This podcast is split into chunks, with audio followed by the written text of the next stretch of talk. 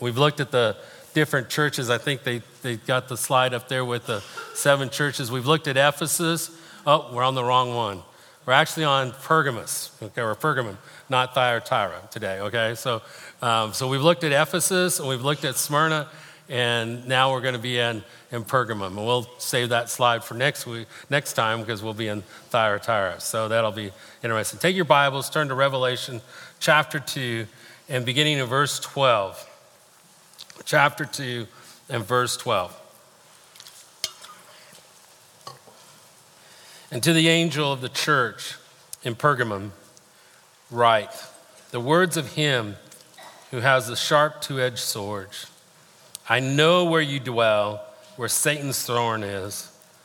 Yet you hold fast my name, and you do, and you do not deny my faith, even in the days of Antipas, my faithful witness, who was killed among you where Satan dwells. But I have a few things against you. You have some, th- you have some there who hold to the teaching of Balaam, who taught Balak to put a stumbling block before the sons of of Israel so that they might eat food sacrificed and to idols and practice sexual immorality. So also you have some who hold to the teaching of the uh, Nicolaitans. Therefore repent. If not, I will come to you soon and war against them with the sword of my mouth. He that has an ear, let him hear what the Spirit says to the churches.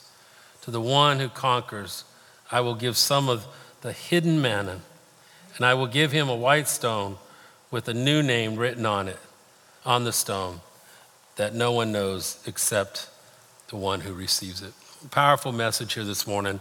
It's a message of, of encouragement and yet message of difficult words, whereby Jesus is dealing with his people. He's encouraging those that have been faithful to remain faithful, but at the same time, he is also confronting some issues that are happening within the church. I believe this is a message to that church specifically at the time, but I also believe the message there is also for us today. That the Spirit of God today is coming and He's having a word with us. He's teaching us the things of His text that we might understand and incorporate into our lives truth and the things that we need to understand to endure in the world that we live in. This church, Pergama, was a church that allowed over time to begin to allow kind of worldliness and idolatry and sexual immorality to seep into the church.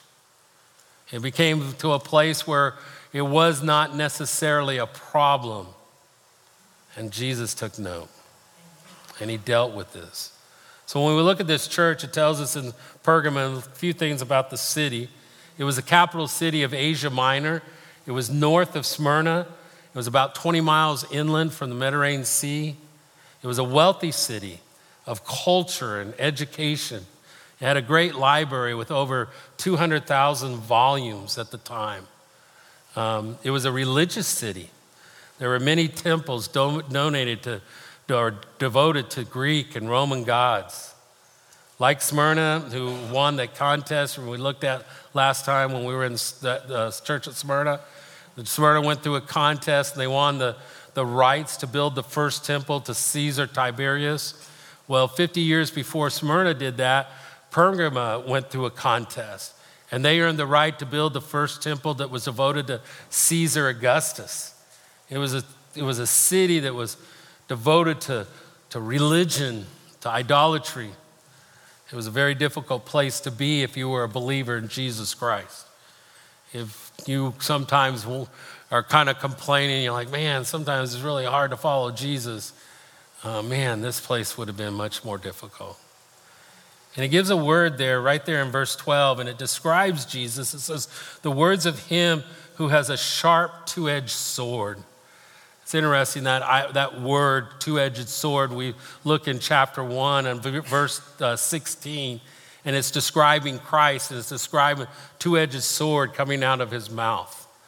Uh, in chapter 19, verse 15, at the, at the times when he's coming and there's judgment happening, it says, From his mouth comes a sharp sword with, which to strike down the nations. The reality is here, folks, is the reality is that the things that will be measured will be measured by the word of, of Christ.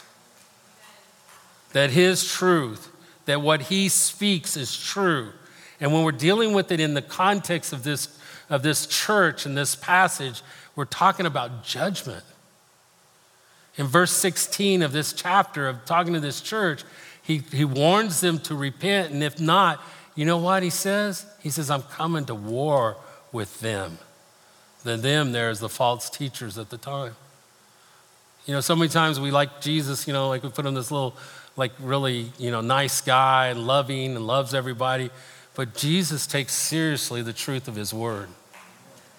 And he does not play around. And that's a place I would never want to be.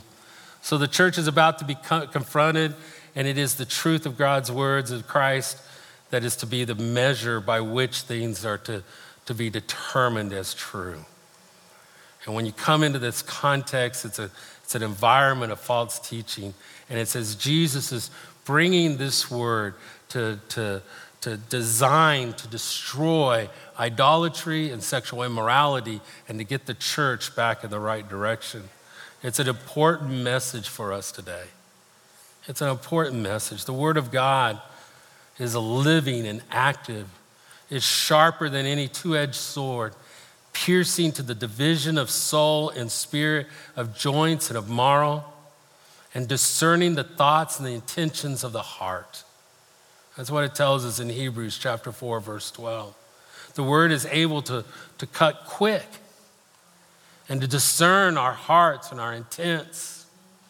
That's why I pray, man. I, I pray this morning. I, I pray as I was standing back there in the back of the worship center before during the word during the songs that just that just that the God's Spirit would speak to us today. That we would be a people that are ready to hear. Because the message to Pergamum is an important message. Because compromise and worldliness had begun to seep into the church. And we, dear people of God, at Mansfield Bible Church, we need to be aware of, we need to understand when worldliness is seeping into our church. When we as individuals begin to compromise. May we hear the word this morning and the word that he has for us. In verse 13, Christ goes on and he, and he speaks to those who are faithful. And he gives a word of praise here. In verse 13, he says, I know where you dwell, where Satan's throne is. Man, you know, I've been to some places on earth and, and different places where I felt like, man, this is pretty evil place. But I don't know I've ever been anywhere where it would be called Satan's throne. It was hard to live in this place. The persecution that was there was real, and it was to be feared for those who would be faithful. And yet, Jesus says, I know. I love this, this phrase again and again. I know. I know what is going on in your lives. I know what's going on in the church. I know what's going on in your homes. Did you, did you get a bad health report this week? Jesus knows. He knows. Maybe you're a student and you're just struggling with your studies. Maybe there's a teacher you're having a difficult time with or just experiencing the pressure of fitting in is so unbearable, yet Jesus knows. Don't ever forget that. Don't ever forget that. It's what are you facing? Jesus says, I know, and I'm with you. In verse, verse 13, now listen to this as he reads this. Yet you hold fast my name, and you did not deny my faith, even in the days of Antipas my faithful witness who was killed among you where Satan dwells. Did you see it? Did you see it? I mean, it's right there in the text. Did you see it? Read it again. Yet you hold fast what? My name. And you did not deny my faith. Even in the days of Antipas, my faithful servant. I underline those words, my, all three times. Because everything that is in the church belongs to Christ. Everything. There is, there is one who holds us and keeps us. And when we understand who we are in Jesus Christ, we understand and we rest in that truth. It's, it's, it's my name by which I live is Christ. I have no one else. There is no one else I depend on. I have found myself to be insufficient. It is Christ that we rest in, it's Christ that we depend on, it's His name that we stand in. And did you see where he says, My faith? It's referring to this body of truth. Jesus is going to be dealing with in this church where people have begun to compromise truth. And he says, It's my faith. You see, when we handle the Word of God, it's not my thought, it's not my ideas, it's not my ways, it's God's truth. And Jesus takes it seriously. And he depends on us to walk in faith and believing in him. And maybe not depends isn't the right word. He counts on us, he holds us accountable to walk after him. We are his witnesses, and we can do nothing without him. We belong to him. Look, look, we are his. I love when we when we rejoice and we acknowledge Him. But let us not acknowledge man, right? Right? Let us not let's not us lift up individuals, let us lift up Christ. And he, when he says here about Antipas, he says, My faithful witness. I love that.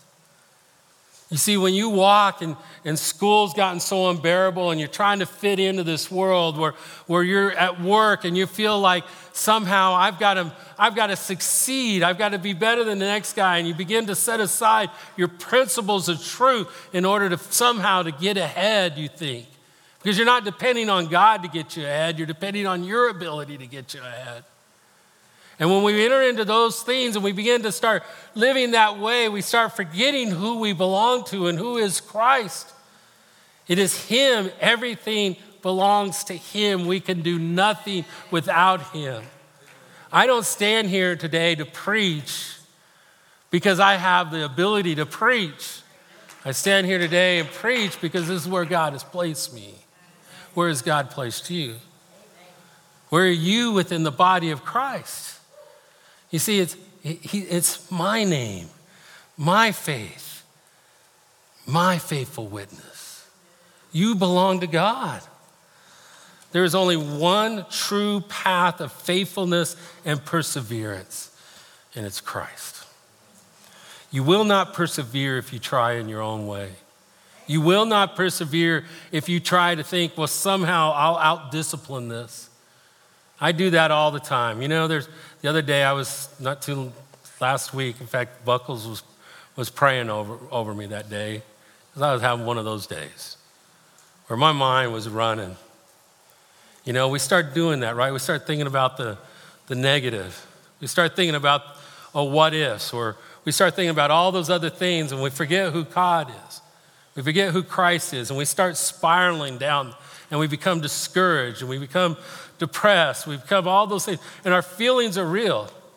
They're real. Hey, I always, I always find it amazing that Jesus cried right before he called Lazarus out of the tomb. He knew he was going to call him out of the tomb, but his feelings were still real, right?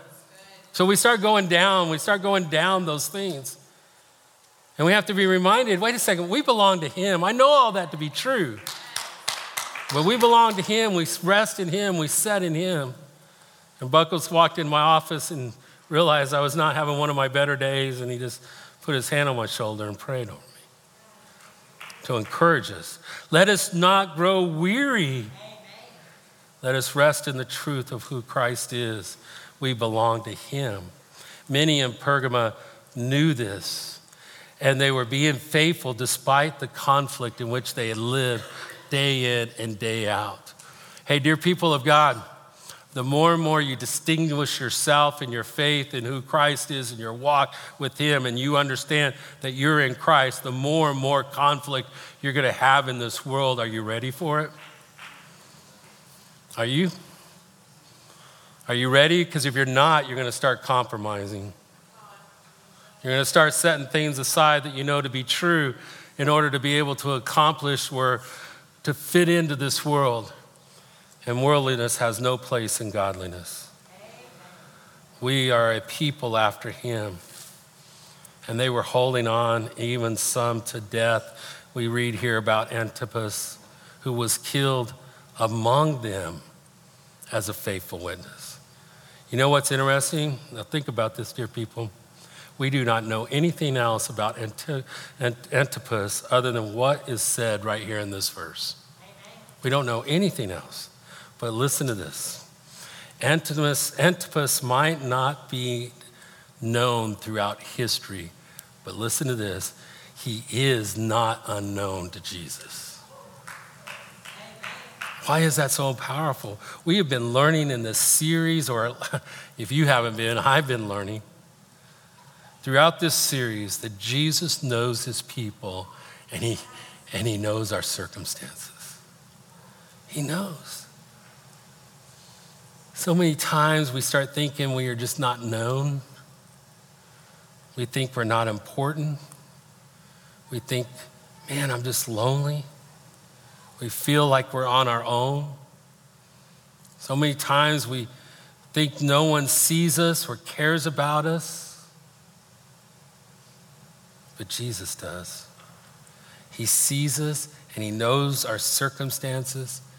Antipas, as he became to his, his faithful end, he was still faithful to the end. And Jesus knew every difficulty he experienced.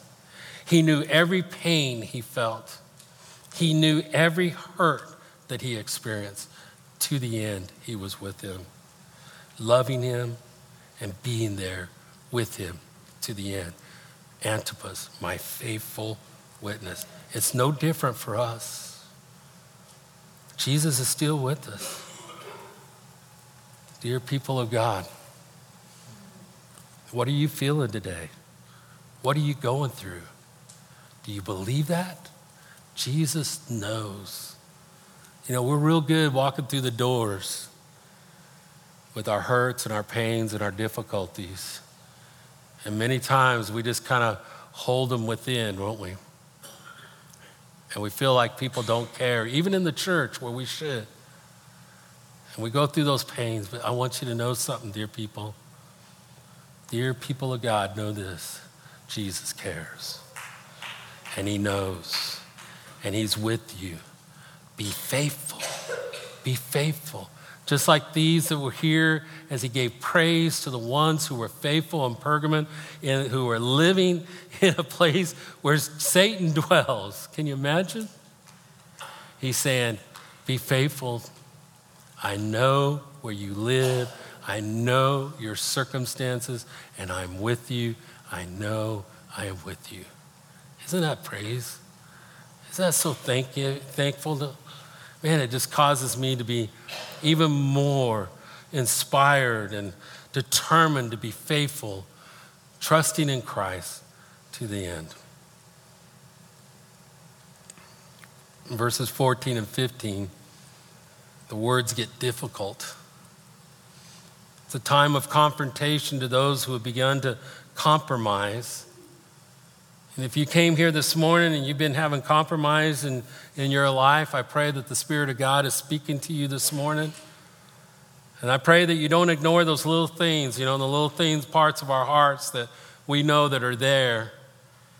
And we always kind of like to shut them out and close the door on them. And the Spirit keeps trying to pull them open and reveal them because He wants us to be more and more like His Son, Jesus Christ. But we're afraid. We don't want to let go of those things. We want to hang on to them. And so we keep trying to keep the door closed. Don't ignore the Spirit today. Don't ignore him. Listen to what he has to say as he begins to talk to these and confront these people that are in this church. He says, verse 14, but it's a contrast to those who were faithful, but I have a few things against you. Those are words you never want to hear your Lord say. Those are words you never want to hear Jesus say to you. He says, You have some there who hold the teaching of Balaam, who taught Balak to put a stumbling block before the sons of Israel so that they might eat food sacrificed to idols, and practice sexual immorality. If you were to go back into Numbers chapter 22, it goes into chapter 25. You read the story of Balaam, who was a prophet, a legitimate prophet of God, but had an illegitimate heart towards God. Balaam is approached by the king of Moab. Uh, Balak was his name. And Balak looks out over and he sees all of Israel. And he's like, wow, this is a huge, this is big people. They're going to overtake us. So he goes to Balaam. He has sends people. The kings don't go anywhere. They send people to bring him. But and that wants Balaam to come.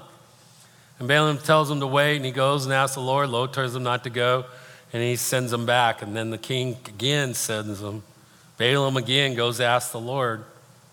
And this time he goes. This is when you start seeing the donkey, you know, sees the angel of the Lord in the pathway. And finally the donkey says, Hey, look, haven't I obeyed you basically all my life?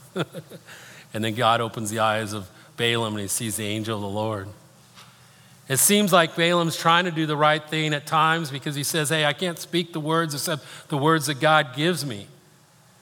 And so as he goes, God continues to bless. He blesses Israel, not curses Israel. And the king is getting upset about this. So finally, Balaam, what he does in his unrighteousness and his teaching, he goes to the king and he says, Here, here's, some, here's what you need to do. You need to send your women to go in and to seduce the Israelite men, that God may bring a curse upon them or judgment upon them.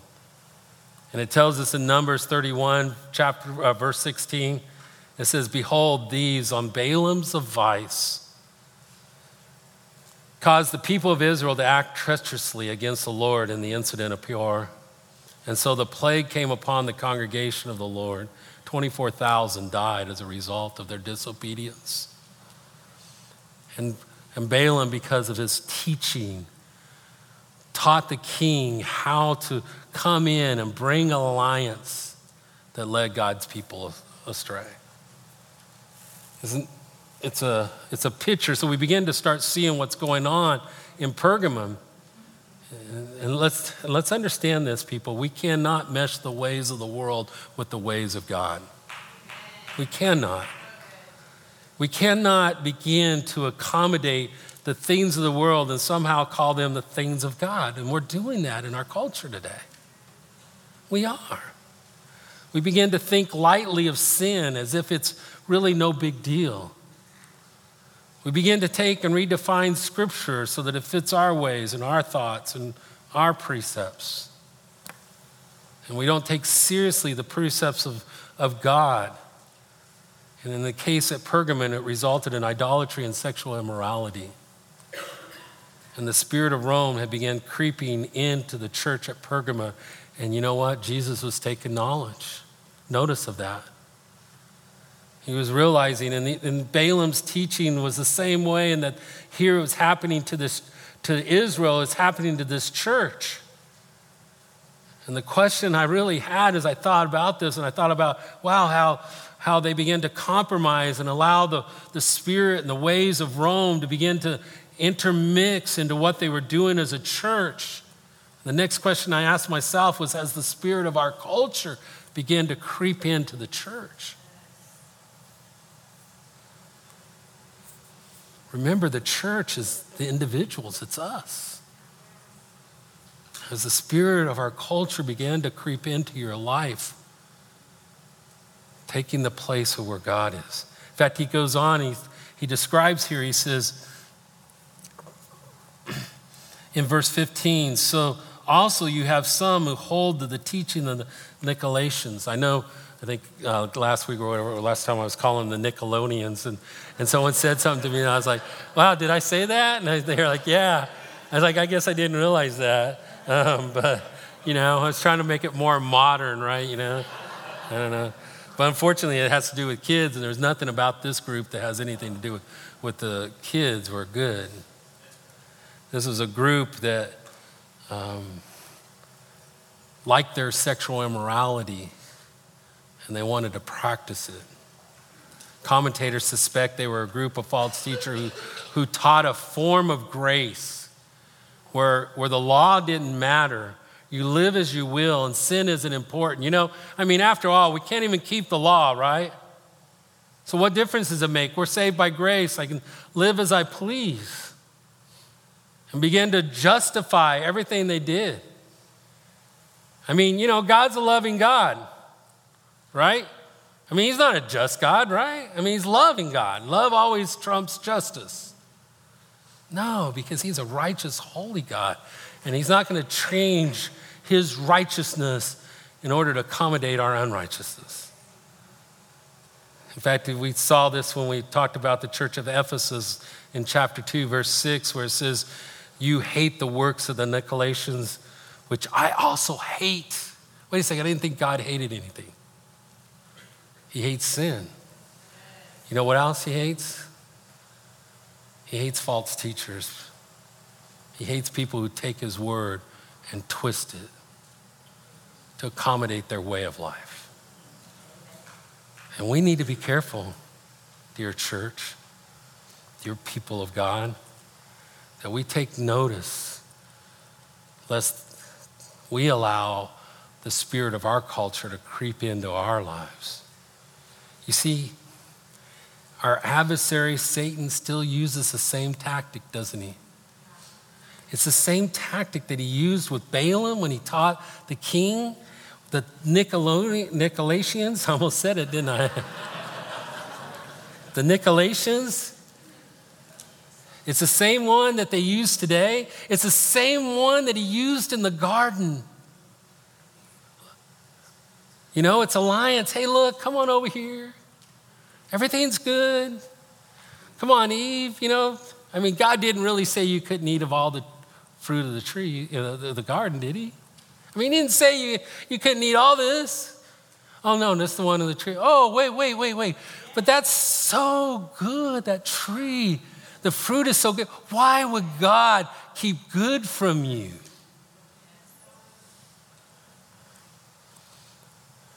We do the same thing today. And we're deceiving ourselves if we don't stay true to God's word. I mean, we look at the world around us and we like, man, but that looks so good. Why would God want to keep it from me? And the reality is, it isn't what we determine is good, it's what God determines is good. It's when God designed us, He designed us to live in righteousness and godliness. He didn't design us, design us to live in unrighteousness and rebellion that we would walk after him in righteousness and godliness. And we began to start going down. And, you know, over the years, I remember I had a prof that used to say, give any church 100 years and it'll go apostate. And I was like, I remember as a student, I was like, what? And he started saying, it happens. What happens is you starts out really strong. You have a guy like Greg Buckles who comes along and starts teaching the word. And then another guy comes along like Greg Lingle, you know, maybe starts leading them a different way, right? No, no, that's not what's happening. We're going to be true as long as we, God gives us the elders that he's given us in the church. What happens is comes along and then, you know, some ideas start seeping into the church and there starts creating a, a group and, and they start proposing things that aren't true to the, words, the word of God. And they go, is that really what God's word says? Is that really sin? And you start, you start following after that. And after a period of time, you're not teaching the word of God. You're teaching the culture. You're teaching humanism in the, in the name of God instead of the truth of God's word. And what's happened is those churches become apostate and they become dead because there's not the power of God in the gospel that gives it life. You see, there's the power of God that is a work in the truth of the gospel, the atonement, what God has done for us. There's the power of God in the work of God. It's not in the things that we declare and the things that we do, it's in the power of the gospel. And we have to be a people that teaches the word. We have to be a people about the gospel. And as much as that is so true, let us not walk in unrighteousness.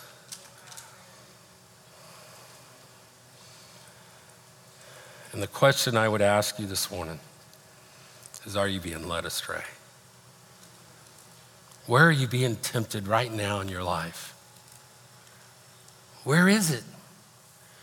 It may not be out there to go rob and steal and the, and the blatant, but what are the things that are coming on your life, that are creeping into your life, that Satan is trying to use in your life to gain an allegiance that moves you away from or down from God's truth? What is it? See, the people of God need discernment to turn complacency with the world into a devotion to God's word and who God is in their life. Where are you? He tells us right here, and, and I'll wrap this up pretty quick. We, I know we got. He says in verse 16, therefore repent. It's a 180 turn. Stop doing and start doing this. It's, it's a picture of what we are to be doing in light of if we've allowed uh, uh, heresy and compromise to become to creep into our lives. We need to stop and turn. And he says, if not, I will come and war against them. The them is the false teachers with the sword of my mouth. Ask me what that, what that means. I don't know, but it's not good. I mean, what does that look like that Jesus come with the sword of his mouth? The, the, the truth of his word. Have you ever gone down and you carried on a lie in your life? Um, please don't let me be the only one. You know, you carry on a lie, and you carry on a lie, and you finally meet someone and they confront you. You know, I don't know. Is that what it is? I don't know. What I know is that Jesus takes it serious when there's false teaching. And Jesus is serious about sound biblical teaching. And a healthy Bible teaching church will guard against false teaching. Amen. And we must be that. And he gives a word to those as well in verse 17. To those who overcome, he says, He who has an ear, let him hear what the Spirit says to the churches. Every one of you have an ear, but do you have a spiritual ear this morning to hear what the Spirit is saying to you? He says, To the one who conquers, I will give some of the hidden manna. To the one who conquers, to the one who remains in Christ, my life is Christ. Is your life Christ? To the one who refuses to be deterred in their faith, to the one who withstands the assault of the enemy, when we understand who we are in Christ, then we can stand and resist in this world. If you don't know who you are in Jesus Christ, every good idea is going to sound good even though it's false? Do you know who you are in Christ? Now, notice here, look what it also says in verse 17. It says, to the one. He's been talking to the church, but here he, he says, to the one. In other words, this is a personal, individual decision. No one else can make it for you. I can't make it for you. I can't make it for my wife. I can't make it for my children. I can't make it for any of you. It's you, you, to the one who conquers. No one can make that decision. You must make it. And when we as individuals are resolved by God's grace and strength and we pursue Him and His riches rather than the world that will be eaten up by moth and rust, we will overcome. We will conquer. I can pray with you, I can encourage you, but it is your decision. Where are you at? Have you been following after this world for a while? See, you don't feed what the world provides, you don't feed on that. You feed on what Jesus and His Word provides. And He says, I will give some of the hidden manna. I love this spiritual nourishment, it's the reference. When you need it most, Christ is your life. Christ is your life. And then he says here, and I will give him a white stone with a new name written on the stone that no one knows except the one who receives it. The white stone was often in the competitions of their day. When the victor won, they would give him a white stone, and that was kind of an invitation to the celebration of victory. And I love this picture. There will be a celebration. In that day when he comes in all of his glory and majesty, there will be a celebration. That he's invited us to be with them we must remain faithful. And then he puts on there, says a new name that no one else knows. The one that he who had bought us. When I was a little kid, my Aunt Fern, I love my Aunt Fern. She helped raise me in some ways. But my Aunt Fern had a special name for me. And she called me all the time. She's the only one that ever called me that name. I would share it with you, but it's my name with her. She gave it. And it's the same picture that Jesus has a name for you as well. And only you and him will know it. Why? Because you belong to him. My name, my faith, my faithful witness.